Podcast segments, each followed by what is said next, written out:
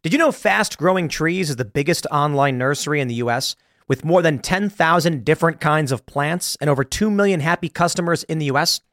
They have everything you could possibly want, like fruit trees, palm trees, evergreens, houseplants, and so much more. Whatever you're interested in, they have it for you. Find the perfect fit for your climate and space. Fast Growing Trees makes it easy to order online, and your plants are shipped directly to your door in one to two days. And along with their 30 day Alive and Thrive guarantee, they offer free plant consultation forever. This spring, they have the best deals online, up to half off on select plants and other deals. And listeners to our show get an additional 15% off their first purchase when using the code POOL at checkout. That's an additional 15% off at fastgrowingtrees.com using the code POOL at checkout fastgrowingtrees.com, code POOL. Offer is valid for a limited time. Terms and conditions may apply.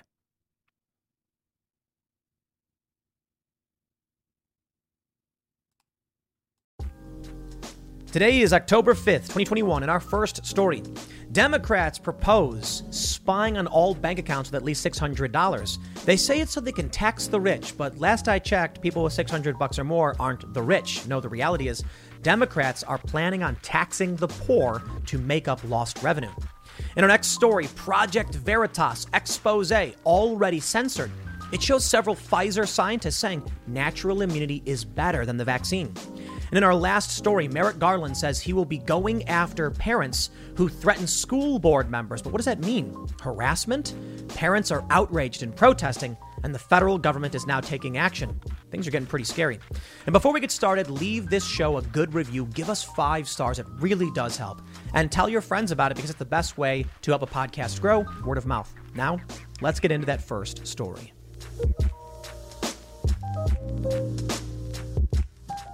Trending today on Twitter was the IRS. Why?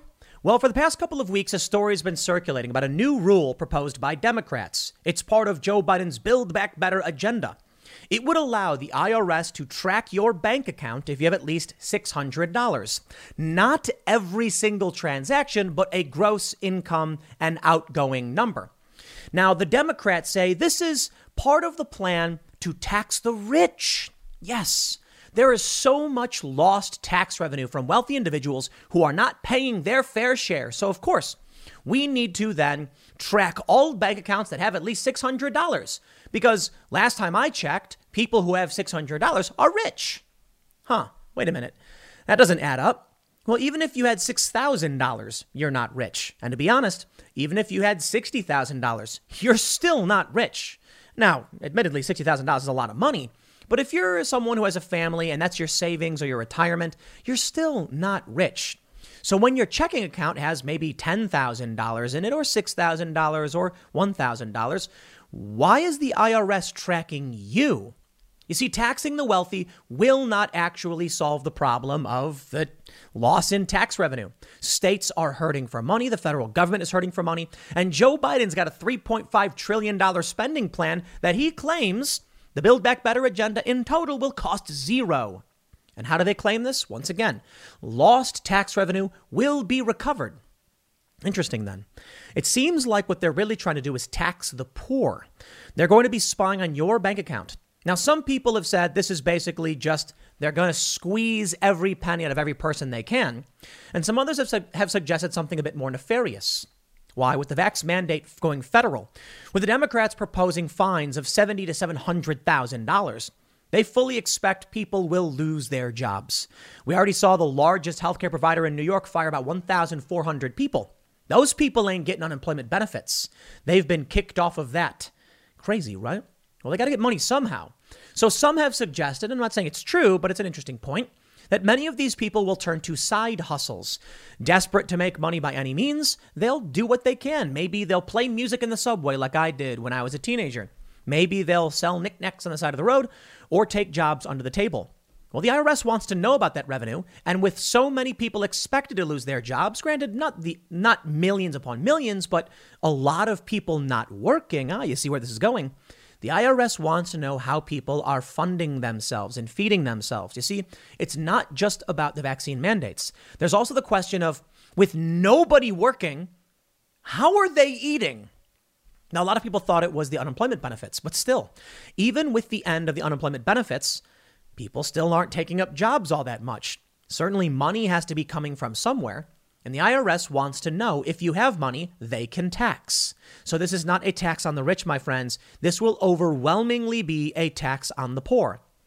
However, one thing that many people have not considered I see people talking about side hustles and COVID and lockdown, but no one's mentioned illegal immigration. Why we've had, what, 1.4 million illegal immigrants come into this country? Now, certainly, they may begin working. Perhaps they can't open a bank account, but they do know someone or have some access to someone who does. All of a sudden, that person might start seeing more money come into their bank account. Perhaps it's the family member of one of these illegal immigrants who is legally allowed to work, and then their illegal immigrant friend or relative who came to this country recently, like the migrant crisis at the southern border is showing us, they might work under the table. They have to, right? They have to eat somehow. They then give the money to their to their friends, their relatives, their people in, who, who have their, they have relationships with, who then deposit the money in their account. And the IRS then says, hmm, that's interesting. This person's tax return shows that they work, you know, at Starbucks, but all of a sudden they're depositing an extra $400 per month. We want to tax that. There's a lot to consider in what's going on as to why this may be the case, but ultimately it is one thing a tax on the poor, and people are calling them out. Well, let's read about this, see what's going on. And before we do, head over to timcast.com, become a member, and you'll get access to exclusive members only segments of the Timcast IRL podcast, as well as members only segments from Tales from the Inverted World, our mystery and paranormal and true crime show that we just launched. You see, your membership allows us to expand and create more cultural content. We got the Cast Castle vlog. We got Tales from the Inverted World. We got a new pop culture show coming up. It's going to be movies and video games because as a member, you're helping support the expansion of the culture.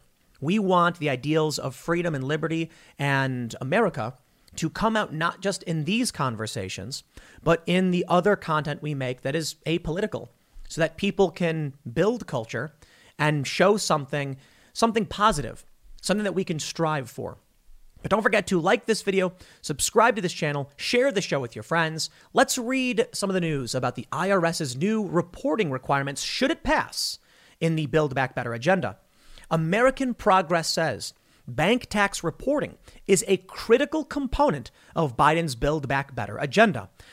I want to show you this story from September 14th first, but before we read it, I want to go and look at the facts. The reason I highlight this is because I want to make sure you know this is the Democrat agenda what you're seeing.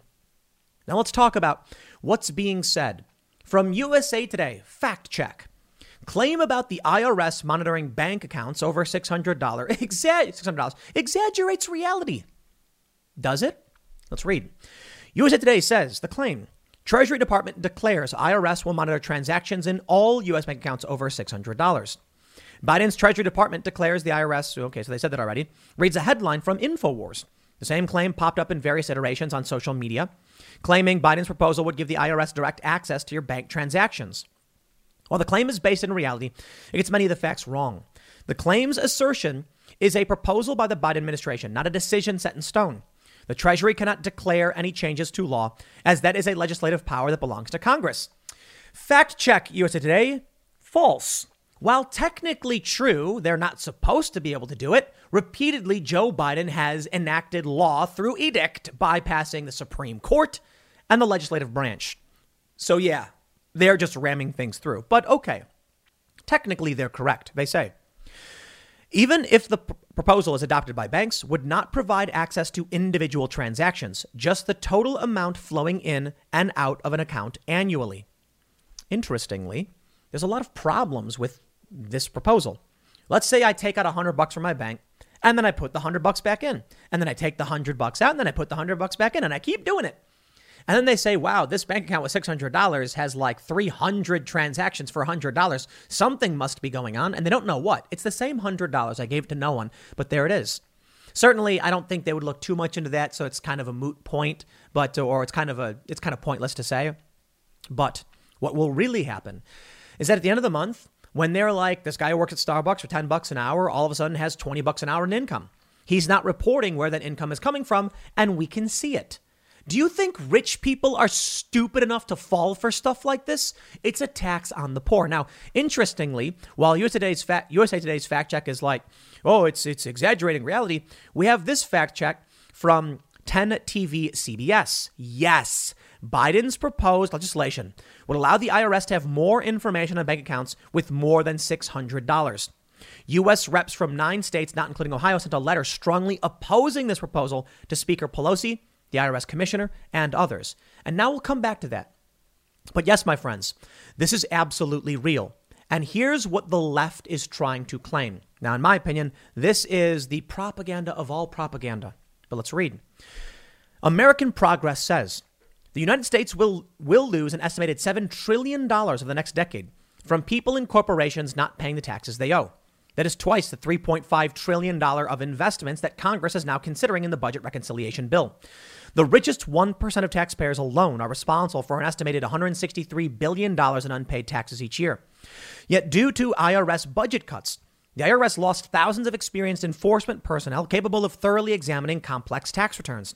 Audit rates of high income Americans and the largest corporations have plummeted, draining revenue and resulting in an increased share of examinations focused on recipients of the earned income tax credit, who are much more who are much more inexpensive for the IRS to audit. The status quo benefits from wealthy tax cheats to the detriment of ordinary Americans. It also reinforces economic inequality, including the stark income and wealth inequities by race. Ah, and there it is social justice. Like, let's be real, okay? Just because a rich person is rich doesn't mean it, they're hurting anybody. Now, a rich person who is rich who uses their money to hurt people, okay, well, then they're hurting somebody. But the idea that simply because someone is rich and they're not paying the government does not mean anyone is being hurt by it. Granted, I am no fan of the wealthy elites. I am quite populist. I agree with a lot of what Steve Bannon says. Steve Bannon says tax the rich. Hey, I agree. Here's what I don't agree with just giving the government more power. Yeah, I'm sorry, that doesn't solve the problem either. But I don't like the idea of disproportionate power among wealthy elites who can manipulate, manipulate our elections through massive spending and lobbying and all that other garbage. It's a complicated system. Recession and inflation are here. Gas, housing, and everyday goods are up, way up. And you want to be ready for any situation. So, what would you do if there's no food on the shelf? ARC Heirloom Seeds are here to help. Did you know 99% of seeds sold today can't reproduce? With heirloom seeds, you only have to plant once, then you can grow year after year, giving you and your family stability and security because things are getting crazy out there. Our all in one seed kit provides everything you need to grow your own food. This premium seed kit has over 65 varieties, 50,000 seeds in stores for 15 years. You'll also get our exclusive seed guide to make growing a no brainer. ARC Seed Kits is a family owned and operated business and the most trusted name in the nation for over 15 years. Our mandate is to get heirloom seeds into every home in America. Go to arcseedkits.com today and get free shipping by entering promo code podcast. That's arkseedkits.com, promo code podcast. Get your seeds, get prepared, get growing. arcseedkits.com maybe the best one we got for now until something better could be thought up. But for the time being, I don't know if we're there yet. Either way, I don't like the idea of Michael Bloomberg and Mackenzie Bezos or George Soros or Koch brothers or anybody dumping money into our elections. That being said, if it's a meritocracy, those who are able to accumulate wealth have a disproportionate voice in the system. And that I get. Let's read. American Progress says the richest 1% of taxpayers alone are responsible for. I, sorry, sorry about that. Let's read on. They go on to say President Joe Biden's plan to improve tax enforcement is aimed squarely at fixing the broken and unjust status quo. The Biden plan has two main components. One is to fund IRS enforcement of high income individuals and corporations, modern technology, and better taxpayer service. The second is to give the IRS greater visibility into opaque forms of income by requiring banks and other financial institutions to report very basic information about accounts. This column explains how the bank information reporting proposal will alleviate the two tiered system of tax compliance, preserve taxpayer privacy, enhance the IRS ability to detect indications of cheating, result in fewer audits, raise revenue for essential investments. Boy, is this some 1984 doublespeak? I love that. Preserve taxpayer privacy by gaining, getting more information on middle class and lower class bank accounts. That's absolutely going to take away privacy. There's no question about it. But they expect you to be stupid enough to believe it. And they go on to mention that it's favoring the wealthy, blah, blah, blah. Certainly, I absolutely believe that the tax system favors the wealthy. Let me uh, let me give you an example. Let me give you an example. All right, let, let's say that there is a CEO of a company who pays himself a million bucks a year, and the company has a revenue of I don't know, like thirteen million dollars a year. He then comes out in the press and and says, you know what? I should not be getting a million bucks a year when my employees are not getting near that much. I've got an idea. All of my employees will now make $80,000 a year, and I'm going to lower my salary to $80,000 as well. And the left cheers, and they clap, and they say, wow, this is what CEOs should be doing. They should absolutely be paying fair wages and raising the, the, the salaries for all the employees. Here's the best part when you pay yourself a salary, you have to pay a 7.5% uh, Social Security tax. I could be getting the, uh, uh, the gist of this wrong, but the general idea is CEOs don't want high salaries. Jeff Bezos pays himself $83,000 a year. He then gets a million dollars in bonuses, and plus he has his stock incentives. All in all, he makes about a, oh, just over a million bucks a year. But why is his salary so low? Because profit is considered, I don't know if it's passive income or it's just considered profit, but it's not taxed like wages. You save a lot of money when you, as a CEO, pay yourself less. The left doesn't understand this. But the reality is, when you have a massive and complicated tax code, rich people will always be able to afford the right accountant who can tell them how to save money and, and, and utilize the tax law to the best of their abilities. Listen, I'm not saying rip off the IRS or steal or not pay their fair share. I'm saying it's very, very simple. A CEO goes to their accountant, and the accountant says, "There's a tax deduction for people who wear clogs. I think you your your your business does you you do have people in the show wearing clogs, right? Well, we did do three episodes of that one show where people were wearing clogs, and they'll be like, "There you go, you qualify," and they'll check it off, and you'll save money. There's also losses and tax harvesting and a whole bunch of other stuff that rich people just know what to do so they're not paying massive amounts of taxes. And the reality is, rich people pay dollar for dollar more taxes than poor people, or I should say, you know, just on the dollar, the hard numbers. Percentage wise, rich people often pay a lot less. Why? Well, it's like I mentioned. Instead of paying yourself a salary and paying into that 7.5%, just pay out profits. Just pay out profits. Now, what I'm told is that the IRS looks for this kind of stuff, but there's still ways to, to manipulate, or I shouldn't even say manipulate, just to utilize tax code to the best of your abilities with a good accounting firm and a lawyer so that you're paying the IRS the bare minimum of what you have to pay them. Poor people don't have that luxury. They pull up TurboTax or, or whatever, H&R Block, they put in their information to the best of their abilities, and then they end up paying, not realizing they miss a bunch of deductions. Now, those who have the ability to actually pay a premium can hire these companies to search for every deduction. And then they do, and then it turns out they don't get one, they lose money. And so people are like, look, just give me my refund. Yeesh. What ends up happening? When the IRS rolls out a plan to actually just take a look at any account with 600 bucks, rest assured, you all, one day you will get a letter and it will say from the IRS, and they'll say, explain this revenue. And you'll have to do it. And there are interesting conundrums here because let's say you get paid $1,000. You then take out that $1,000 in cash and you put it in a shoebox under your bed. And then maybe uh, a few months later, you decide, you know what, that was a dumb idea, and you put it back. All of a sudden, now, for that one month, it shows that you have an additional $1,000 going into your bank. And then what? The IRS says, hmm, that's weird. Where'd that $1,000 come from? Now, I think they've got computers that can track this stuff, and it wouldn't raise a red flag in that capacity. They'd be like, well, he did minus $1,000, so maybe they'll ignore that one. But what happens if you consistently have 50, you know, every other day? Hmm, sounds like you might be working a job under the table or taking money from other sources. And there you go. The IRS wants its cut. And I'll tell you this if you were to tax the rich, 100% it would not fund the budget. 100% it would not reach 3.5 trillion dollars. Bezos is worth like 100 billion. Yeah, you're not I don't even think you get you get to a trillion dollars to be honest in private wealth of the wealthiest individuals. They want 3.5 trillion for this spending bill. Think about that. 3.5 trillion. Now hold on there a minute. What if you tax everyone, including the rich? Now you've got 330 million people and you can tax them at ever increasing amounts on every single check and well, you're not taxing babies, so let's say 230 or, you know, 200,000, uh, 200 million individuals. The point is, you make more money taxing poor people than you do taxing the very few rich. You can tax the rich people at a lot. Let's say you tax, Je- tax Jeff Bezos at 50% of his income, and they probably do. He's a millionaire. Congratulations, you got half a million dollars from taxing that one person. Let's say you tax 1 million people $1. Well, they don't really notice the loss of the dollar, but congratulations, you've made $1 million. The incentive for the IRS is taxing the poor. And I think it's wrong. But you know what? This is, this is what Bloomberg is. This is what the Democrats are. This is from November 24th, 2019, because Bloomberg was running for office and he was putting out all this stuff. This is for Americans for Tax Reform. Bloomberg says raising taxes on poor people is a good thing.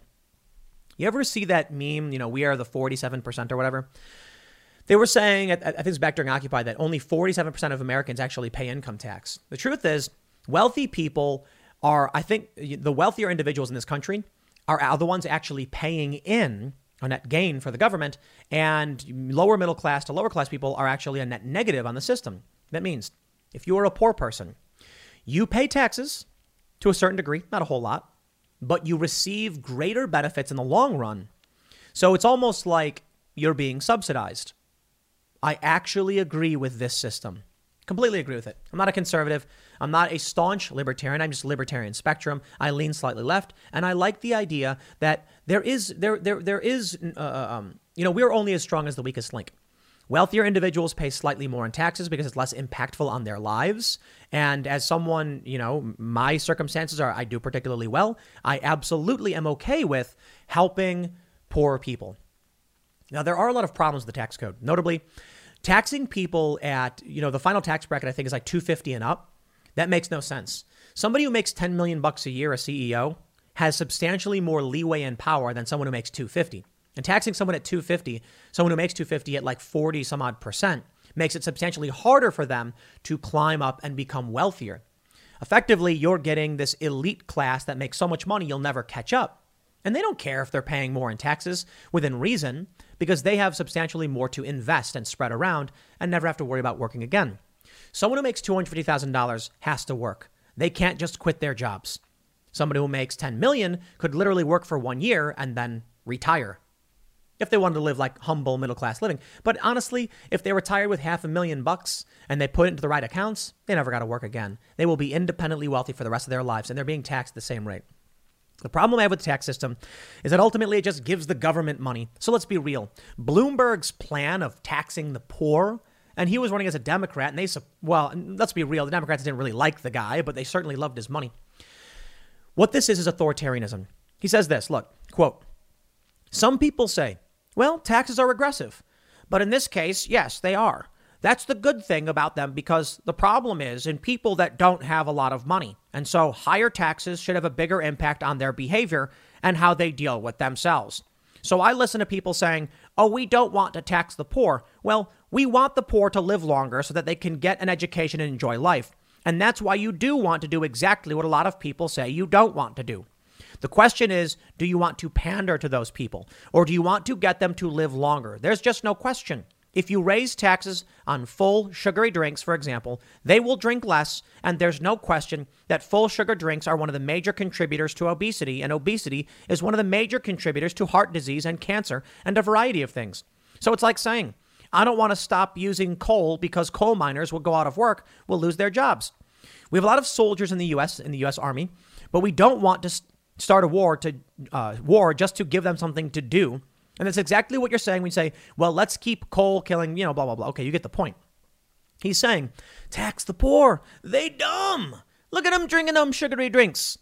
You know, I cut out all the sugar. Just been eating meat, cheese, and dietary fiber, you know, veggies and stuff like that. Good old asparagus and a small steak. Boy, do I feel better. Get that processed garbage out of your life. I didn't need someone to come and take everything away from me in order to get me to do it. Isn't that weird? That I, of all people, could buy all of the cupcakes at the store right now.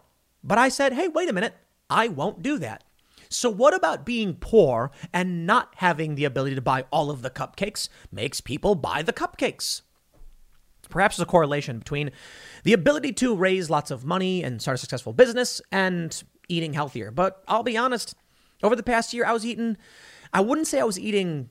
No, I was eating bad. Yeah, I, I don't want to. I don't think I was like the worst eater because I would eat like you know I, I was trying to avoid processed foods and be- and breads and stuff, but I'd still have snacks, chips, you know, fruit snacks periodically, thinking, oh, it's you know we got the good organic fruit snacks. The ingredients are like you know pectin and real fruit. Still eating a ton of extra garbage, and you know what? It was a choice. It was a choice of will. I just one day was like, I just I don't want to eat that stuff anymore. I just don't want to. Just one day, it was like a switch flicked, and I said, Nah, I'm not doing it. Pull out the fresh meats and some cheeses, and I'll make a wrap or something. Lettuce wrap. They're delicious. And that's what I've been doing. We got these excellent keto bars. I didn't. No, no one had to tax me. I didn't have to be coerced. I just had to make that choice. People like Bloomberg and the Democrats. These are the people saying we don't care what you want, what you think, or why you do what you do. You shouldn't have that right.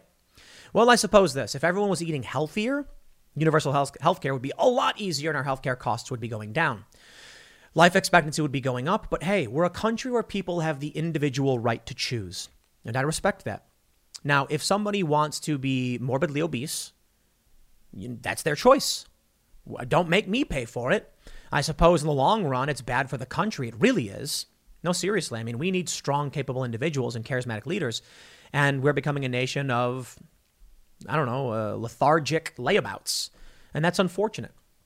A lot of people have, have decided to decide, you know, we're, we're going to take care of ourselves. And for me, it's all part of this like holistic approach to everything I'm doing. We, you know, going out, raising our own chickens. We now have 15 because they had babies. We're having our own chickens. And then we'll eat them when the time comes. Not all of them. The original cast of Chicken City, I think they'll be safe, but we got a lot of chickens. And so we'll see what happens. Eating healthy is part of that.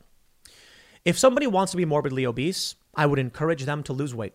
I would say cut out the sugary drinks. You don't realize, man. I saw a meme. This was big for me, and it showed like, uh, uh, it showed like three jelly donuts, and it was like you know 800 calories, and then it showed like a large you know Starbucks drink or whatever, and it was like 796, and I'm like, yo.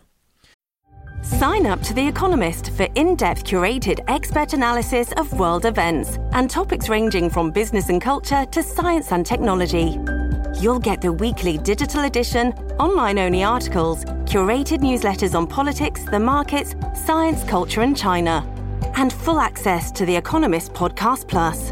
The Economist is independent journalism for independent thinking. Go to economist.com and get your first month free. People go to Starbucks or McDonald's and they're like, I'll get a large mocha frap, thinking there's not that many calories. It's just a drink. Or they'll get like a cappuccino, like a mocha cappuccino, thinking, and it's got 500 calories in it. People need information, not coercion. But as Vox tells us from back in 2016, Democrats are replacing Republicans as the preferred party of the very wealthy. That was back in 2016. Isn't that amazing? That you've got Steve Bannon, Steve Bannon, of all people, helped Trump get elected, a Republican, saying, tax the rich. They call him far right. Man, if that's far right, I don't even know what's going on anymore. The reality is far left and far right just basically means are you in the cult or are you not in the cult? Because the far left is the cult. There are there are creepy conspiracy weirdos on the right for sure, but you know, there are creepy conspiracy weirdos. The left and its establishment is a bunch of authoritarians lining up saying, "Tell me what to do." And I'm not a fan. Michael Michael Bloomberg is a, is an authoritarian. He is a neoliberal despot. That's not what this country needs, and that's not what will make this country strong. We've seen it time and time again. Centralized authority, manipulation, spying, they lead to dark and dangerous paths. And maybe that's it. You know, I think about ancient Rome. And eventually, the system becomes too large and corrupt to maintain its own girth. We have become a, lethargic and sedentary nation, as it were, a nation of cowards. I'm not saying you're a coward. I'm not saying everyone's a coward. I'm saying we have too many cowards. That they simply say, you know, these politicians, Democrats and Republicans, that's mainly who I'm referring to, cowards, who will just say to themselves, let me ride this one out and then get enough to buy some property to hell with everybody else. What we need are leaders. We don't have leaders, we have extractors. A leader is someone like Rand Paul, I guess, who says, I believe that what I'm doing is going to help people and I'm going to fight for freedom and liberty. And he, he strives, and I, I, I believe this of Rand. I don't think he's perfect. I don't think anybody is. He strives to say, what can I do to uplift my fellow Americans and namely my constituents? Nancy Pelosi, Mitch McConnell, Lindsey Graham, their whole thing is just like, How can I get some for myself and play this game? I really don't think they care. I'm sorry, I just don't. Lindsey Graham, especially. How that guy keeps getting elected is, is laughable. Seriously. What are y'all doing? Vote for somebody else. Primary the guy. Mitch McConnell, too. You know, for too long, we've sat back and watched Democrats and Republicans do the same old garbage game. Democrats started saying, you know, we're going to primary people. It's about time Republicans do the exact same thing. Because I'll tell you this the Republican Party is garbage. They do nothing, they sit around on their hands, while the Democrats just go scorched earth. So here's what you need you need some libertarian individuals, some freedom minded individuals. And if their whole thing is, no, I'm going to let you do your thing and tell the government no, I'm like, we good. Right? How do we do that? Primaries, my friends, primaries. Otherwise, if you sit back and watch the IRS continue expanding on what they're expanding on, the Democrats pushing this, if, it's, if it gets passed, if the Democrats can continually just siphon money from the American people through massive inflation and borrowing, printing of money, it's going to hurt your pocketbook. And don't forget what you see back in the day. IRS apologizes for aggressive scrutiny of conservative groups. Ah, there it is. From 2017, NPR reports. An illegal settlement that still awaits a federal judge's approval. The IRS expresses its sincere apology for mistreating a conservative organization called Linchpins of Liberty, along with 40 other conservative groups in their application for tax exempt status. Incredible. Where are the Republicans to do anything about this? And you expect me to vote Republican? Come on. I get people being like, Tim, it's either that or the Democrats. Oh, please. And you know, I'm looking, I'm looking at the do nothings and the and, and the lunatics, and I certainly get why people voted for Trump why people voted against him. A lot of leftists genuinely were like, they said it's easier to overthrow a feeble old man than it is a fascist. And, that's what they meant in Joe Biden. There were a lot of leftists who were like, voting for Joe Biden is accelerationism. And they were like, from the ashes of the old, we shall build a new. And I'm like, oh, geez. The Trump agenda was like the real build back better. Trump had greatly improved the economy and things were not perfect, but they were, they were, they were, they were getting better. I mean, Americans were, were loving it. Now we're back to the extraction economy. Now we're back to Joe Biden and the Democrats. Joe Biden was vice president before. The wealthy elites making their friends and family wealthy. And in order to pay for their plan, they'll tax you. Look, do they really want to tax the rich? No, they're rich. That's the funny thing about all of this. When the senators and, the, and members of Congress, not every member of Congress, but the senators especially, come out and they're like, you know, we don't want to tax the rich, or they just don't talk about it. It's because they're looking at their wallet being like, why am I taxing myself? That's stupid. They don't get paid all that much money. I think they get like 174K a year. But most of these senators are millionaires. They don't care about you. They're not going to tax themselves. They're going to tax you. If they're like, look, if we raise taxes on ourselves by 5%, we lose a lot of money. And the government doesn't even raise that much. Let's just take a dollar from a million people. Better yet, let's take a dollar from 100 200 million people, and then we raise $200 million. Just like that. If they were to tax all of the rich people, they wouldn't get anywhere near that much money. So taxing the rich doesn't make them enough. The left might want, you know, they come out and they say taxing the rich does make sense. Taxing the rich in certain circumstances makes sense. What I mean is, I think raising, uh, I think we should norm- renormalize the progressive tax system. So it should be lower for the poor, lower for the middle class. It should be, you know, uh, uh whatever it is that people between like 100 and 200 are paying now should be slightly lower. People who are paying 250 should be slightly lower. And then after 500, you pay what like people paying 250 are now are paying. And so what happens is you scale up, creating more tax brackets. Again, I don't know if it's a solution because just giving the money doesn't solve anything, but I don't like the idea of the ultra wealthy using their power to like get guns banned and violate our rights, which is what Bloomberg and a bunch of other, you know, billionaires were trying to do. I also think there is an issue of people needing to stand up for themselves, to push back on this, because many people voted for Joe Biden. And if the people want this stuff, well, they, they, they voted for it and they weren't paying attention. You have a media. What was it? Uh, we talked about this the other day on IRL. Don't want to be an American idiot, one nation controlled by the media. Wow. Yeah, there you go, Green Day. And now what do you have? You have people absolutely just following in lockstep with the media's agenda, which serves the political interests keeping the rich, the you know, the rich get richer and the poor get poorer, and it's because people keep voting for this stuff. So at a certain point, I say, look, I'm gonna go out and get some chickens, grow my own food, and just get away from the city and try and be more responsible for myself and stop expecting that anyone owes me anything. Because at the end, uh, at the end of the day, if people are unwilling to stand up for themselves or, or you or get your back when you do stand up, then you can only really fight for yourself, right? And that's the scary message that many of these false leaders have. They don't care about you because they don't think you'll defend them. We need to change that. So we need to spread the message and say, I will get your back. When people get suspended or banned, we need to help have them, you know, give them their voice back. If we if we say I if I say I oppose censorship, then I will actively oppose it. I will host Alex Jones. I will host Steve Bannon. I will host Enrique Tarrio. I will host those who are censored. I will have those conversations because I oppose the censorship. And then we will set up a speakeasy over at timcast.com. A speakeasy where the, the, the tendrils of big tech can't go. I mean, they can try, and they do have access in some ways. But for the most part, it's a protection. I'd say this to those in New York if they were operating a, a, a, a restaurant and they said, okay, we're going to adhere to the vax mandate.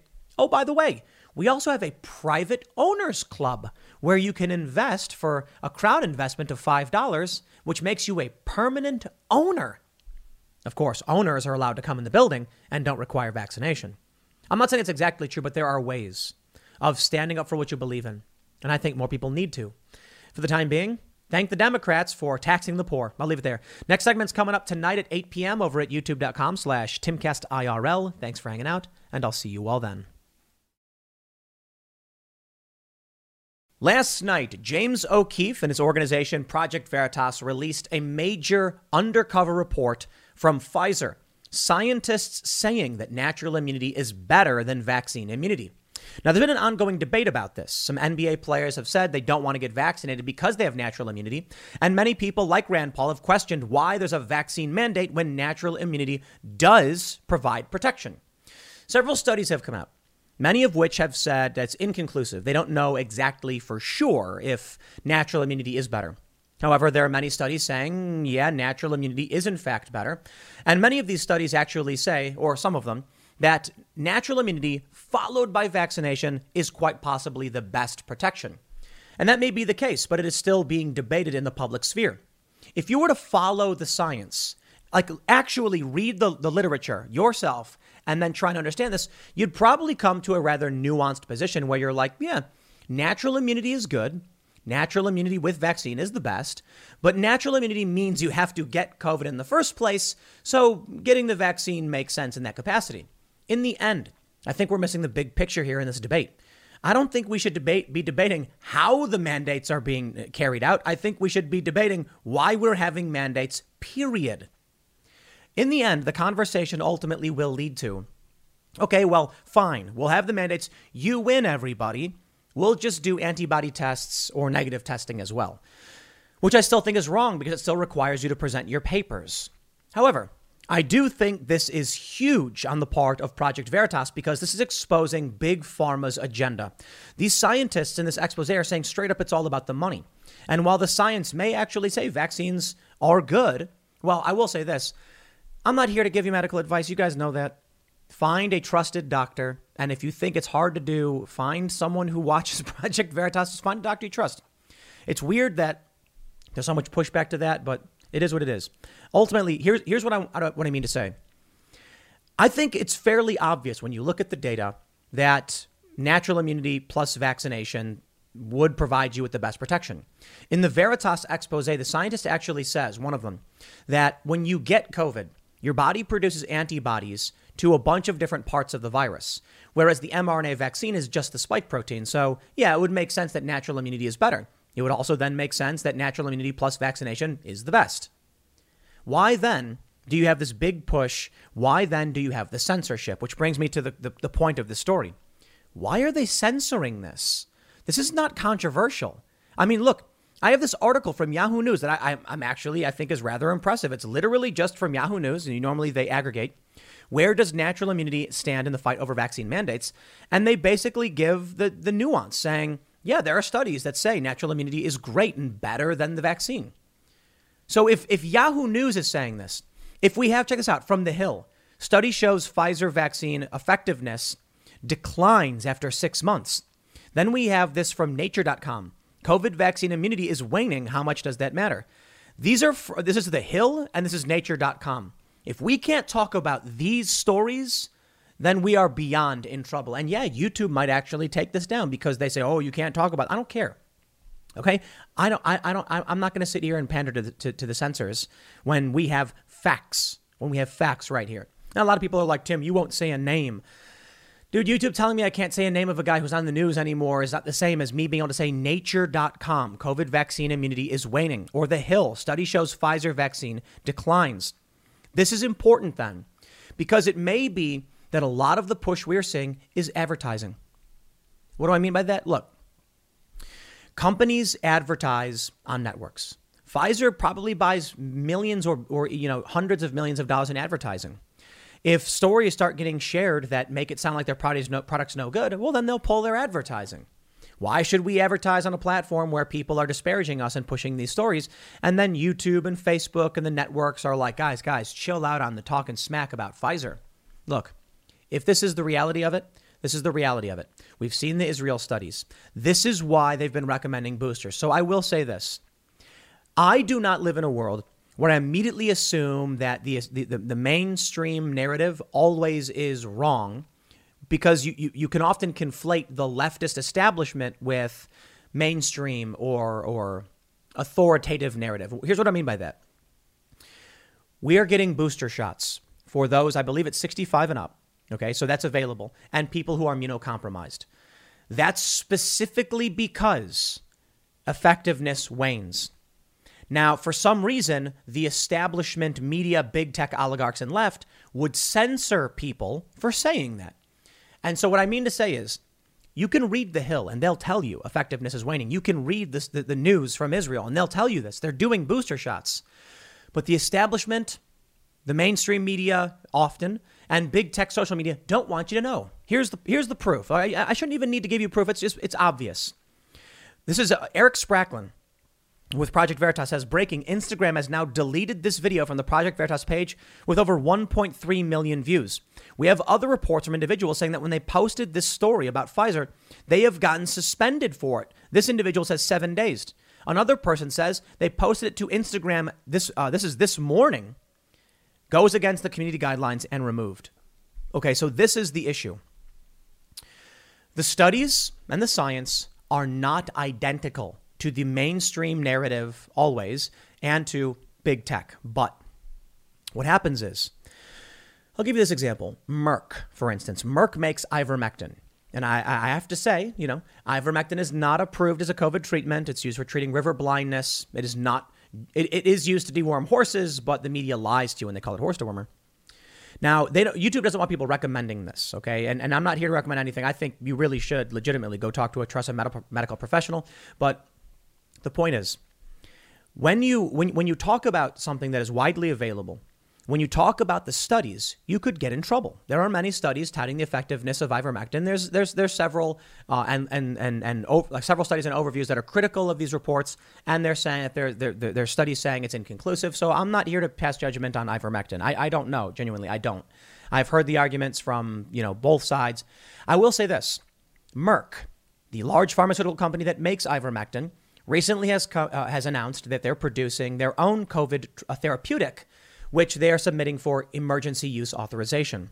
My only question there is how many studies have been done on this one pill? Well, according to the Reuters report that I was reading, I believe it was Reuters, there was one study suggesting that it could reduce hospitalizations by 50%. Why then didn't Merck submit ivermectin for emergency use authorization? I don't know. I think that's look, you're not going to talk to a sane, rational person and show them those stories and have them conclude that they're going to trust a major capitalistic pharmaceutical endeavor. Corporatistic, I should say, capitalism. It's unfair to rope in the corrupt with free market enterprise, but it depends on your definition of capitalism. These big companies, they want to make money. Okay? In this expose from James O'Keefe, you actually hear them say that they're running on COVID. Look at he says, I work for an evil corporation. Our organization is run on COVID money. He says something like we made $15 billion last year. How many people there are, are being are being turned into millionaires and billionaires over this because you have no choice? That's the vaccine mandate. It is part of the largest transfer of wealth from the working class into the hands of massive multinational corporations. It wasn't just the lockdowns, which killed the mom and pop shops and then forced people to go to Amazon or Walmart. It's also now our tax dollars and, and, and mandates that individuals go and get this medical product from a big pharmaceutical company. Now, listen, I I say it over and over again. Man, I, I think vaccines are great. And especially, really, you should read about mRNA technology because it's brilliant. People always like to tout the, the founder, the creator of mRNA and his, his positions. And I'm like, yeah, the dude made an awesome thing. I think it's fantastic. I don't think they're unsafe. I've certainly seen the stories. Yes, adverse events do happen. That's why VAERS exists in the first place, the Vaccine Adverse Event Reporting System. I know a lot of people say I repeat this, you know, in every segment I do because not everybody watches every segment. So forgive me if you have heard this. But there are a lot of people that I believe just generally distrust vaccines. Okay, well, I'm not an anti vaxxer. I, I, I don't think there's a grand conspiracy to, you know, like like Utopia or, or Kingsman. Like some I don't I don't I don't I don't see it. I do think that Pfizer is like, we're gonna get paid tonight, baby. Yeah, people want to make money. And so the company says, look, we've got the data, the vaccines are safe and effective. Their, their, their effectiveness is waning according to this one story. So now they're recommending boosters. There's a lot of money being made there. Okay. And so while the vaccine may be effective in the, in, for a certain amount of time, like six months, I think perhaps, there's okay. So then maybe you, you, you don't want to get COVID immunity, or maybe you don't want to get natural immunity because it means getting COVID, which is scary. And yeah, people I've known, uh, we've had people here get it and they sound scary. So maybe you do want to get the vaccine, but I'll tell you this even if it is good, and recommended, you have to recognize that there are massive corporate interests in mandating this. I oppose the mandates. I think if you want to go to the doctor, the doctor can prescribe you a whole range of things you've never heard of, and you just trust your doctor.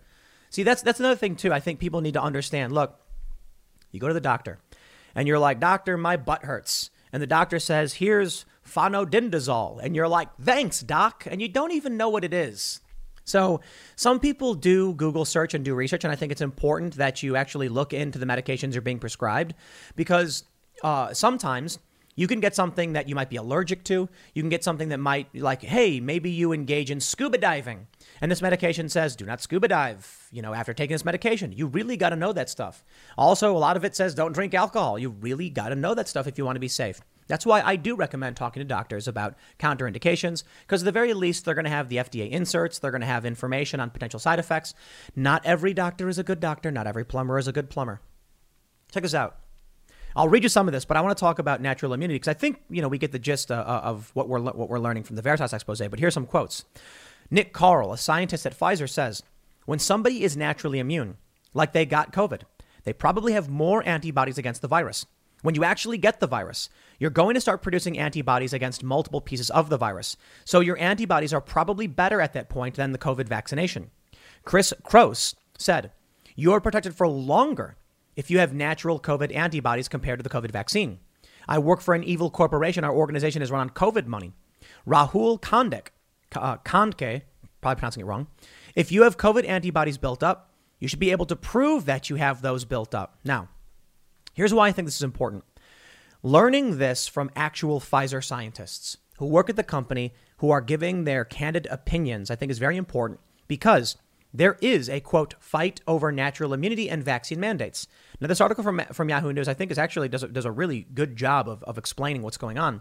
But I do think that you need the Project Veritas story to understand that you have Pfizer scientists who disagree with the mainstream narrative. They're under threat of NDA and they are outright telling people in private. This episode is brought to you by Shopify. Whether you're selling a little or a lot, Shopify helps you do your thing, however you cha-ching. From the launch your online shop stage, all the way to the we just hit a million orders stage. No matter what stage you're in, Shopify's there to help you grow. Sign up for a $1 per month trial period at shopify.com slash special offer, all lowercase. That's shopify.com slash special offer. Yes, natural immunity is good. Well, that should be a, a major argument, a major debate point when talking about natural immunity. That being said, I want to stress that point. Natural immunity means getting COVID. Okay, I, I, I personally don't want to get COVID. Um, I can't speak for anybody else. You live your life the way you want to live your life and you make the choices for yourself. I am liberty minded and I don't think the government should be stepping in and mandating any of this stuff. But that being said, I'm not sure getting COVID is a good thing. However, however, the point here is if you did end up getting it, you should be able to cite natural immunity. I certainly think so. But you see where this argument leads us? We're no longer talking about the mandates in general. We're now saying, Bill de Blasio, you allow people to do antibody tests. He'll go, aw, shucks. Okay, I guess. Show me your papers. No, no, no, no, no mandates. No mandates, okay? That being said, when it comes to why you people don't want to get the vaccine if they've already gotten it, regardless of mandates, I understand that point. Take a look at the story from Yahoo News. They say among some of the arguments against the COVID 19 vaccine mandates is that immunity from a previous COVID infection should count as an alternative to vaccination. The topic has received a lot, received a lot of attention due to the NBA.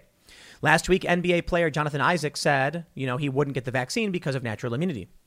The natural immunity argument has also emerged as a potential legal challenge to states and federally mandated vaccination policies. In New York, a vaccine mandate for more than 650,000 hospital and nursing home workers has prompted a flurry of lawsuits across the state, brought by nurses and others who are seeking various exemptions, including one for people who have had COVID 19. We don't do this for anything else. Look, COVID is bad, but it's not the apocalypse. The, the, the main issue, man, and this is really tough, I do not like the establishment authoritarian narrative. I do not like the establishment authoritarians. I do not like the mandates.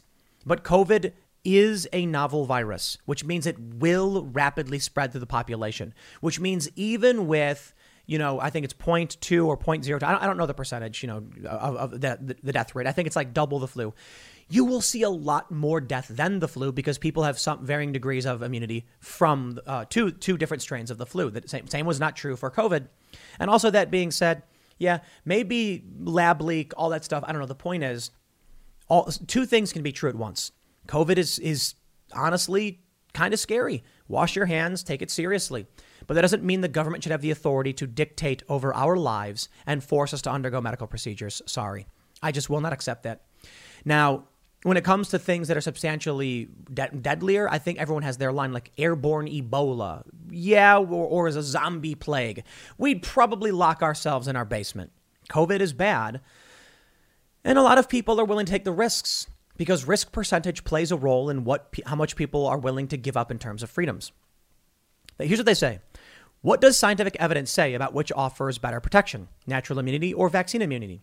The answer, like most things, is complicated.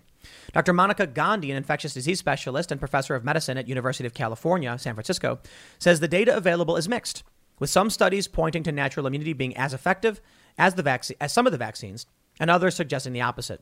When data is mixed, we say we have equipoise and we keep on studying. I, I have tremendous respect for that statement. Honestly, we keep on studying. That's great. Now, a lot of people don't trust big tech, uh, uh, big tech and big pharma, and they say, "Oh, science is bought and paid for." The left has been saying that forever. The left has been saying climate change science is bought and paid for. So it, I don't know. That's why I weigh it all. I don't just immediately assume every study is evil, corrupt. I try, I try to take a look at it. Then I try and talk to some experts, get some varying opinions, and do my best. It's it's it's nigh impossible, mind you, but you got to you got you got to you know research. They say the CDC, however, is uh, recommending the COVID 19 vaccine for everyone who is eligible, regardless of whether they've been infected with the coronavirus. Now, well, let me, let me read. They say, according to the CDC and health experts supporting the guidance, one reason is that research has not yet shown how long protection from the virus lasts after recovering from COVID 19. In addition, the agency says one of its recent studies, which went through a rigorous multi level clearance process, showed that vaccination offers higher protection than a previous coronavirus infection. The peer reviewed study of 246 Kentucky residents concluded unvaccinated people who already had COVID 19 were more than two times as likely than fully vaccinated people to get COVID 19 again. However, they go on to mention other studies. Proponents of including natural immunity in the mandates equation are also basing their argument on scientific data. They point to certain studies over the past year that have shown that natural immunity offers significant protection against reinfection. These include studies out of the Cleveland Clinic, Washington University, and Israel. The Israel study, however, has been the one that's received the most attention. According to the 778,658 person study, which is, let me just remind you, massively larger than 246 people, people who recovered from prior infection and remained unvaccinated were 27 times less likely to experience symptomatic reinfection from the Delta variant when compared to those who had not been uh, infected and received two doses of the Pfizer vaccine. Now, there's differences here. One, this, story, this study was not peer reviewed, which it means something. It does, but it still is a study. And they're specifically referring to the mRNA Pfizer vaccine, whereas the other one was, I think, just in general, vaccinated or not. Look, I can't tell you what is right or what is wrong. I do think it is good that Yahoo is just presenting the data and then saying, figure it out. By all means, if you don't have a medical professional that you know and trust, then you've got a lot of problems because what happens if you get like, you know, I, I once was I was skateboarding and I I I think I strained or damaged what is it the the the meniscus the lateral meniscus has been a long time the thing in my knee some cartilage or joint in my knee was was like uh, strained so it was like swelling and so the doctor prescribed me um, some like anti-inflammatory steroid or something I was like, okay, doc, I have no idea what this is. Like, you know, I, I have no idea. Methylprednisolone or something? I don't know. It's been a long time. Um, it's a skateboarding injury, and they were like, yeah, you don't want the swelling to get bad, so you want it to go down. And what uh, should I have just trusted the doctor to give me the right thing? Well, yeah, what am I supposed to do? I don't know what this stuff is. I Googled it, I looked it up. This is a long time ago. I was like, you know, 16 or 17 at the time. But yeah, it resulted in swelling. My knee was, I, I fell on my knee skating, like was uh, uh, trying to I was trying to do I think like a kickflip backside nose grind and I slipped out if you know what that is. And so anyway, I digress. I I just I say okay, doc, you know, patch me up, send me on my way. Now we have a lot of people who distrust the establishment to the point where they don't trust their own doctors anymore. Do a good search, figure it out. I can respect Yahoo News presenting the, the, the, the different information. When we see a lot of people talk about the ivermectin studies and they say it's, it's good news, you know, and they recommend it, I, I'm not going to recommend anything, okay? It's not FDA approved for use in treating COVID, and there are questions about why that may be. A lot of people are distrustful. But I'll say it. I said it once. I'll say it again. Just because I don't trust the de- de- uh, the neocon Democratic establishment and their media apparatus, doesn't mean I will just immediately uh, uh, trust what I hear from, say, Bret Weinstein or anybody else. Now, I certainly trust Bret Weinstein, and I don't trust the media. If Brett Weinstein told me to like, you know, quick duck, I would. If the mainstream media said it, I'd probably think about it for a second and maybe even, you know, I don't know. Look, the point is, if someone gave me advice and it was someone like Bret Weinstein, I'd be more inclined to take it than I would from the mainstream media. But that doesn't mean that on issues of medical stuff that I don't know about, I would blindly trust anybody. In the end, I think we have to just, you know, make it, make the decisions for ourselves, do our research, make sure we're, we're using trusted sources. And I don't mean trusted establishment sources like I use NewsGuard. No, I mean like look, there's a lot of bunk websites and creaky, creepy crackpot conspiracy websites. You got to be careful of the stuff. I've got family members that send me these articles from Freedom, Patriot, Press, Adventure, dot, you know, info, and I'm like, this, what is this?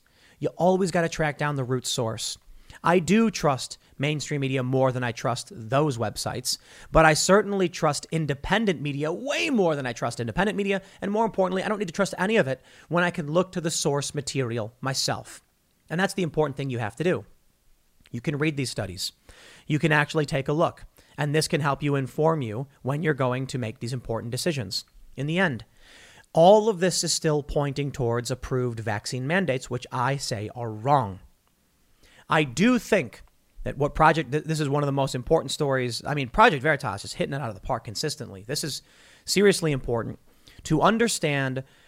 First, I think we know the profit motive of big corporations. To have employees at Pfizer saying this, I think is important. But I do think you need to keep in mind three people at Pfizer. It's, it's difficult. I mean, that's three sources. Normally in journalism, three sources saying a thing typically is enough to go to print. Nowadays, they don't do that. They say an anonymous source told us X and we believe it. What Veritas got here is weight on the scale. Definitive, perfect.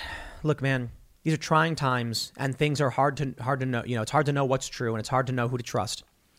But I'll tell you this: getting an inside view at Pfizer and their opinions, wow, that certainly does put some weight on the scales in this natural immunity debate as much as that is important and, and, and, and earth shattering information, I just want to stress do not lose sight of what's happening.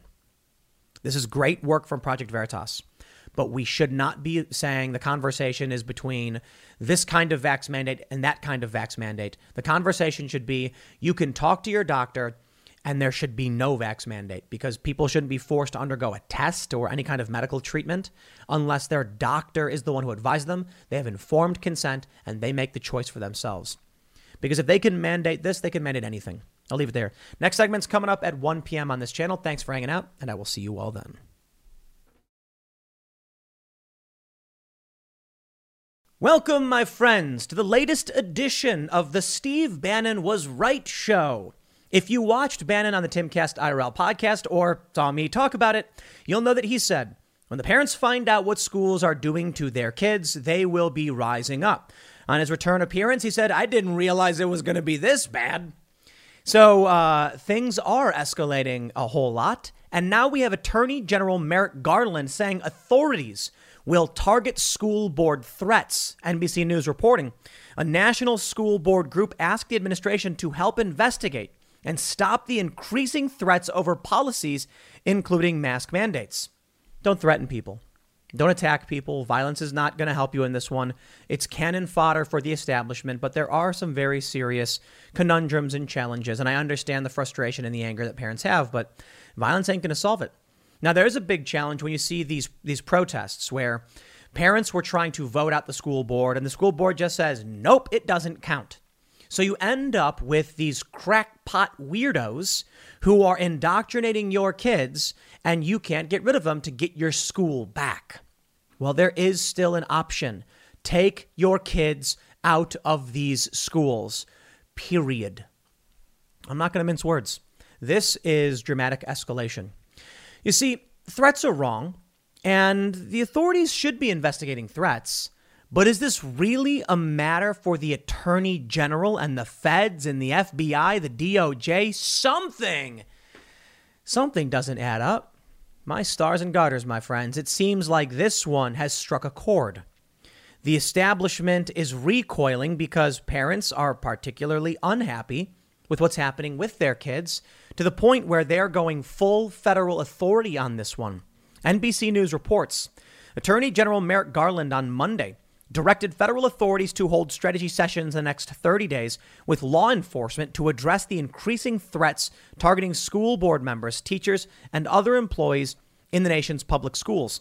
In a memorandum, Garland said, there has been a disturbing spike in harassment, intimidation, and threats of violence against school administrators, board members, teachers, and staff who participate in the vital work of, of running our nation's public schools. To address the rising problem, Garland said the FBI would work with U.S. attorneys and federal, state, local, territorial, and tribal authorities in each district to develop strategies against the threats. Wow.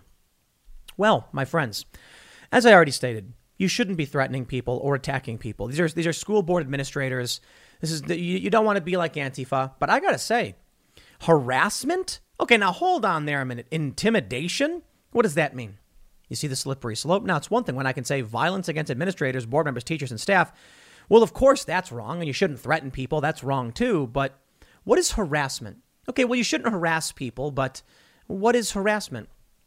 Is this an issue where parents are going to school board meetings and saying, We will vote you out. We will come for you. We will not let you do this. And they say, Oh, that's a threat. Yeah. I don't see why the federal government is getting involved in this other than the machine, the establishment, the cult requires your children to be fed to the machine. And this is why I take such issue with so many people who are like, I will sacrifice my values to feed my children. Because the end result is you sacrificing your children. Short term gains, long term losses. I hope you guys realize that you will not comply your way out of tyranny. There's a lot to be said for the tyranny. You know, I, I thought about this climate change, global warming, economic, ecological collapse. And I think there are too many people. And I thought, you know, something I asked Alex Jones on the show, you know, back in November. We've had him on since then, but I was like, what if they're right? What if what if we're just, you know, yeast eating the sugars and farting, you know, ourselves to death? That's what happens. I mean, the yeast consumes all that can be consumed and then toxifies their environment. And, you know, Jones said, I think about this. It's a difficult question. I mean, what if the elites are correct? in that the planet is dying and everything they've tried, everything they've done to, to treat humans and people like good people just didn't work. Telling people, hey, do this, it doesn't work. You know what? That may be the case. But what isn't the case is that we should live the way they want us to. You know, I think about a future in which we actually solve the problems of climate change and all that stuff. There's dead zones in the ocean. There's there's you know colony collapse disorder. There's a lot of bad things happening. And then these these these elites come and they say, "We want you to live the way we want you to live to make the world a better place." And I say, "But I see you not wearing masks. I see you defying every order you made. So why are you coming after our children with the lies?" They want to create a world where our children grow up with social credit scores. They, they own nothing and they're happy, as it were. It is a cultural revolution that will result in two distinct classes the nobility of permanent wealth controlling the masses, and the masses of pure ignorance just kept down. Of course, there will be smart peasants who will probably rise up and reject this, but you know, they'll have absolute surveillance control of the state, making it very difficult for anyone to do anything, let alone eat. That's what's been happening. I can't tell you how many leftists say, Tim, there are no vaccine mandates because you could always choose to leave. And I'm like, okay, semantic argument, they're mandates. But yeah. And I argue that to an extent. The vaccine mandates are wrong because they're excising people from public accommodation and public facilities, utilities. I also think people still have the choice to leave. That's true. But that doesn't make the vaccine mandates okay. And that doesn't mean there are no vaccine mandates. They're going to say, quote, while spirited debate about policy matters is protected under our Constitution, that protection does not extend to threats of violence or efforts to intimidate individuals based on their views. Well, I completely agree. Look forward to you investigating Antifa, Merrick Garland. The action is in response to an urgent request last week from the National School Boards Association. The group, which represents school board members around the country, asked President Joe Biden for federal assistance to investigate and stop threats made over policies including mask mandates likening the vitriol to a form of domestic terrorism. Are you kidding me? We go through a year of fire bombs and rioting and smashed windows all across this country. And they say that is just peaceful protests. Yeah, I am not going to live the way these crackpot psychopaths want me to live. Sorry, it ain't going to happen. You, I, will, I will not go quietly into the night. The association asked for federal government for the federal government to investigate cases where threats of violence could be handled as violations of federal laws protecting civil rights. It also asked for the Justice Department, FBI, Homeland Security, and Secret Service to help monitor threat levels and assess risks to students, educators, board members, and school buildings. The group's letter documented more than 20 instances of threats, harassment, disruption, and acts of intimidation in California, Florida, Georgia, New Jersey, Ohio, and other states. It cited the September arrest of an Illinois man for aggravated battery and disorderly conduct for allegedly striking a school official at a meeting. In Michigan, a meeting was disrupted when a man performed a Nazi salute to protest masking. Of course, that was probably to say that, you know, the people enforcing it were Nazis. We are coming after you. A letter mailed to an Ohio school board member said, according to the group, you are forcing them to wear a mask for no reason in this world other than control. And for that, you will pay dearly. It called the member a filthy traitor. In making the announcement, Garland said the Justice Department would use its authority and resources to discourage the threats and prosecute them when appropriate. In the coming days, the department will announce a series of measures designed to address the rise in criminal conduct directed toward school personnel. It's about time you woke up and realized you are under occupation. You are under occupation. Antifa, with impunity, destroys. You, a concerned parent, say, I don't want this, and they say, shut your mouth or they will come for you. You are under the occupation of an authoritarian cult that believes insane crackpot nonsense. And they want you to, to follow the rules, undergo medical procedures, have your children be indoctrinated, or else. Congratulations on how far your compliance has already got you. I'm sure your children will have a very bright future thanks to the hard work you've put in. Oh, but Tim, you don't have any kids. Yeah, well, that's true. I can still tell you this I ain't wrong when I say your kids will inherit dirt. In fact, worse than dirt. They'll inherit the gravel they will chew when they're working the gulags and being tortured. School board members are largely unpaid volunteers, they say. Parents and former educators who step forward to shape school policy, choose a superintendent and review the budget, but they have been frightened at how their jobs have suddenly become a culture war battleground. Yes, because in this country, people have uh, shared history the Constitution, the Declaration of Independence, and these school board members tend to be people who reject those things for the cult. The cult that's occupying this country that doesn't believe in the Declaration, doesn't believe in the Constitution, doesn't believe in its own history. That's why I say occupation. When you have a nation and says, these are our heroes, and this is how our country was founded, And then a military force invades and says, no longer will you speak your own language, worship your own idols, or speak to your own heroes. We will tell you the founding of this country. I saw a story on Reddit. It was really interesting. It's like a short film about this man in China, and he wants to travel the world. So he takes a globe and he spins it, and then he puts his finger down on Ireland, and he decides he's going to go to Ireland. And so he looks up the official language of Ireland, which is Gaelic. And then he starts becoming fluent in Gaelic. And finally, when he's completely fluent, he says, Now I can travel to this country. And then he travels to Ireland and he goes up to someone and starts speaking Gaelic. And they don't speak Gaelic, they speak English because they were under occupation for, I think, hundreds of years. I'm not an expert on Irish, you know, UK history or anything like that. And there's still anger and animosity with Northern Ireland, and you, you get my point. They were told to forget their own language. They were not allowed to speak. They were not allowed to, to believe what they believed. They were under complete occupation. In today's day and age of fourth and fifth generational warfare, you cannot simply go out and do what they did and flog people and demand they stop speaking. You have to censor people. You have to control the, the institutions of information. But you can't just take over. You can't just send out a crier of the occupying force and say, this is the truth, because the people will say, I don't believe you. You can, however, send occupy uh, occupational, you know, uh, propagandists into media organizations to have them report what you want reported. You can have the official government enforce what you want enforced. Oh, the U.S. is all too skilled at this with many other countries that they've done this to, and it's certainly happening here right now. So, what happens when Antifa goes around and destroys your life and your livelihood? They will do nothing. When a man in Kenosha was bludgeoned over the back of the head by Antifa and left bleeding on the ground, where was Merrick Garland? Where was the mainstream media? It is only thanks to the intrepid independent journalists and the journalists at the Daily Caller and the Riot Squad that we were able to actually see what had happened. And when a young man, Kyle Rittenhouse, said, I'm going to defend my community, maybe misguided maybe irresponsible, he was defending himself and now he's on criminal trial. Why? Well, how dare you attack agents of the occupation?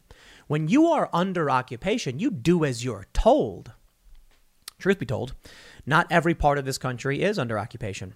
Florida, New Hampshire, Texas, West Virginia, you can still get by in, uh, in, in these places. And I tell you this the last place these far left extremists, cult members, would want to protest would probably be West Virginia, because boy, they would not be too excited to see what happens when constitutional carry states say no. It would be bad. It would be really bad. And we don't want that to happen. They're going to say, in a statement, Chip Slaven, NSBA interim executive director and CEO, praised the Justice Department's swift action and pointed to the detrimental impact the threats of violence and intimidation have had on the education system. Over the last few weeks, school board members and other education leaders have received death threats. Okay, that's not cool and have been subjected to threats of harassment, threats and harassment, both online and in person. The department's action is a strong message to individuals with violent intent who are focused on causing chaos, disrupting our public schools, and driving wedges between school boards and their parents, students, and communities they serve. Okay. Well, it's really simple. The parents should just dress up like Antifa and wave Antifa flags and say they're anti fascist. And they believe that what these people are doing is authoritarian fascism. Then what's the media going to say? A bunch of people claiming to be Antifa showed up, but they're not really Antifa. Well, if they're wearing the masks and flying the flag, I mean, maybe that's the big problem. Maybe conservatives have been put off from just saying they are anti fascist. I know the roots of Antifa, it's communism in, in, in, Weimar Germany, but perhaps they should just say, look, we oppose fascism too, which includes you. And then when you have a large group of black bloc and it's people who oppose violence and some Antifa guy tries to get violence, they stop him. Maybe the real thing you do is go to the school board meetings wearing masks and hoodies and waving the Antifa flag and say, We oppose fascism. Let them know you do, because I know you do. And then what? Antifa keeps disrupting our school board meetings. Incredible. Christopher Rufo tweeted this out. He says the letter sh- follows the National School School Board Association's request to classify protests as domestic terrorism. This is the Office of the Eternal Attorney General. In recent months, there's been a disturbing spike in harassment and intimidation. So this, you know, we know the Department of Department is steadfast in its commitment to protect all people in the U.S. from violence, threats of violence, and other forms of intimidation and harassment, which we know is not true. We know it's not true because of what's been going on in this country for the past year or longer. Now, Antifa hasn't been as active as they were last year, but we still saw a shootout in Portland. Now, that man was arrested, so okay, there is a line apparently. But the right, you show up with the Gadsden flag and the media will scream bloody murder, and the feds will come after you. You uh, burn down a pawn shop and execute a, secu- a, a retired police, uh, police captain. Nothing. Many of us have those stubborn pounds that seem impossible to lose, no matter how good we eat or how hard we work out. My solution is PlushCare. PlushCare is a leading telehealth provider with doctors who are there for you day and night to partner with you in your weight loss journey. They can prescribe FDA-approved weight loss medications like Wegovy and Zepbound for those who qualify. Plus, they accept most insurance plans. To get started, visit plushcare.com slash weight loss. That's plushcare.com slash weight loss. Nothing. From The Guardian California school board official pleads for protection from protesting parents. This was from a few days ago. That's right. The parents are snapping off. We got this story. Protester breaks glass door during Iredell Statesville School Board meetings in North Carolina. Not a fan of this stuff. I don't like the, the, the, the destruction. You have to be nonviolent, persuasive, resourceful. Certainly, there are moments in history where violence was warranted. I mean, the U.S. had to go into Nazi Germany because a line had been crossed. Now, I certainly think that if we were witnessing people build concentration camps and round people up and we knew it was going on, maybe then, yeah, you'd want to actually stop that. The Civil War, for instance, violence was wrong. It was extremely dis- disturbing to see, and it, it was sad to hear that this, you know, this is part of our history and, and it happened. But the reality is, there was something truly morally repugnant to stand up against. Today, however, there is that challenge of, while sometimes you have no choice but to physically stop someone from committing an atrocity, today you have such popular support that we're, we're no longer dealing with physical conflict. We're dealing with passive, persuasive, persuasive uh, persuasion and resourcefulness. That's how you win. Convincing people to join you. From CNN, school board meeting canceled as crowd protests mask mandate. We have this story as well. Pitt County School Board continues mask requirement despite protest. This is why people are getting increasingly angry. They're getting angry because even after their protests and demands, school board doesn't care. They won't change their policies, they won't change their plans. They completely ignore the protesters. Well, and as they say, those who make peaceful revolution impossible make violent revolution inevitable. And that's a scary thought. We don't want that to be the case. Of course, you're not going to hear about what's happening across this country against Joe Biden from the mainstream media. Red State, however, says massive march chants F Joe Biden after NYC suspends thousands of unvaccinated school employees. Let's make it simple. A teacher that is uh, willing to be respectful and, and accurate with your child to teach them American history also is much less likely to be vaccinated because Republicans are more like there's an overlap, right? It's not a direct correlation, it's an overlap. The teachers who, being, who are being suspended or fired are most likely the ones who would be independently minded. This really does remind me, uh, in, in, in essence, of Captain America Winter Soldier. The villains wanted to launch these massive helicarriers, flying uh, aircraft carriers, and load them up with an algorithm that could track deviants, people who are going against the grain, against the establishment, and instantly execute all of them. Now, I'm certainly not suggesting that's what's happening, but you can see they're purging anybody who is ideologically opposed to what it is they're doing. Those who are vaccine zealots are also likely to be critical race zealots because they just fall in line. So, what can we do? Well, take your kids out of these schools. It's the first thing you can do, I guess. You know, and honestly, I don't have all the answers. I really don't. There are challenges. You know, we, we, we, we try to understand what's happening. We try to figure out a, a good strategy. We want to be peaceful. We want people to be respectful. We want peace. We want, we want civility. But we're getting something different. And so perhaps the end result will really just be some kind of, man, peaceful divorce, national divorce, followed by major conflict. You know, for a while, I thought if there was some, you know, a state declaring secession, I was talking about this even last week. I don't think the feds could do anything. But now I think what'll happen is if, say, New Hampshire declares, you know, we're seceding from the union, you would end up with the with all the Democrats saying this is an illegal secession, it's you can't do it, demanding federal help. The media would call them you know, insurrectionists and say conspiracy theorist insurrectionists have taken over the legislature and passed, they, they would probably claim it was voter fraud and all that stuff. And then they would rally the rest of the country to federalize National Guard to go in and take the state over. Now, that's a, that's a bold uh, move to make. I don't know if they could exactly do it, but I certainly think the U.S. won't just let states say no. However, there is the alternative of soft secession, like California saying federal law no longer applies to immigration, Texas saying federal law no longer applies to the weapons we manufacture in this state, and New York saying we're going to actually require passports for people to come here and you need your IDs. So now you need an actual ID and medical card to be able to get any service in New York, meaning outsiders, you're going to have a tough time of things. The country is breaking apart. And if it happens in one fell swoop, like in 1860, then maybe the, there will be a response. But it's not happening that way. It's just crumbling. It is decaying. The bonds are snapping, and people are at each other's throats. Andrew Yang said on CNN that tensions in this country are at civil war levels. Wow. CNN saying it. I remember all those leftists were like, Tim's crazy for thinking there could be a civil war. Okay, well, don't take my word for it. Take CNN's word for it when they say that, when they have guests saying that. Anderson Cooper was talking about hyperpolarization and the escalation in this country, and Andrew Yang said, yeah, the, the anger in this country is at civil war levels. So maybe Y'all need to be paying attention to that. And maybe you should realize that you will not comply your way out of this. What does that mean? It means move to the country, move to New Hampshire, move to Florida, move to Texas, move to West Virginia, get a homestead, start preparing to take care of yourself, get off the grid, all that stuff. I'll tell you this if you've seen everything that I've talked about so far, the dramatic escalation nonstop, there was a shootout in Portland a couple weeks ago. A Proud Boy got shot and you're like, this is where it stops, things will get better. All right, you're free to think whatever you want. I'm not always right.